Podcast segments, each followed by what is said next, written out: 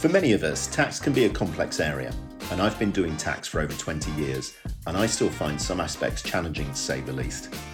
This is the Taxplainer micro podcast series where, together with our experts, we'll be discussing all things tax, covering everything from transfer pricing, indirect taxes, R&D, ESG, and employment tax. I'm Aaron Thomas, and I'm your host for this series. With me today, I have Chris Hawkes, who's a director in our Global Mobility Services team. Chris, it's great to have you on the show. You're going to be discussing tax equalisation from a global mobility perspective. As I understand it, tax equalisation is the established method for ensuring pay and tax parity for global travellers, but it's not that simple, is it? Can you tell us why? Thanks, Aaron.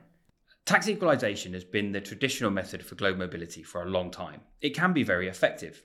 The language no worse, no better off is often referred to as shorthand for tax equalisation. When someone signs up to work in another country, it's really exciting, but those tax implications can quickly dampen that excitement, and this is where this approach steps in.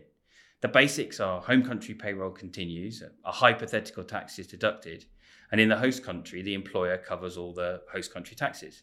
I like to think of it as keeping the employee in something like a protective bubble when it comes to tax and the assignment, because it de risks a lot of the tax issues for an employee. But in recent years, we have seen a change. Tax equalisation can be seen as expensive for a company. And as our global workforces change through the generations, we're seeing that more and more people can be incentivized to work globally through other means. More and more of the future workforce want globally mobile roles for their own experience, development, and career progression. So we're seeing variations of like tax protection, where the employee is only helped if the tax burden is higher in the host location, or host pay with some protected benefits, so parity with local pay, but still receiving some allowances with no additional tax burden.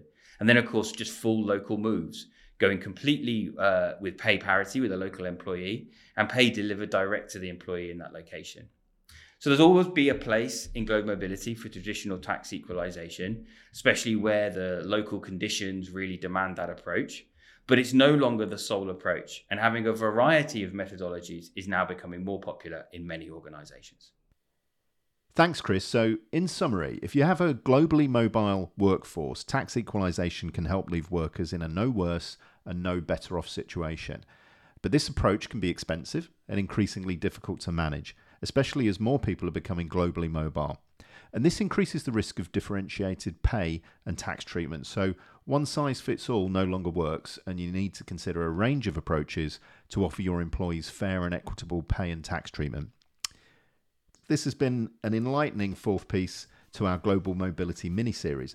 For our listeners, please tune in again soon for the next episode of The Taxplainer. If you found this content useful, please tune in to www.kpmgbeyond.co.uk to access our other Taxplainer podcasts and a whole lot more.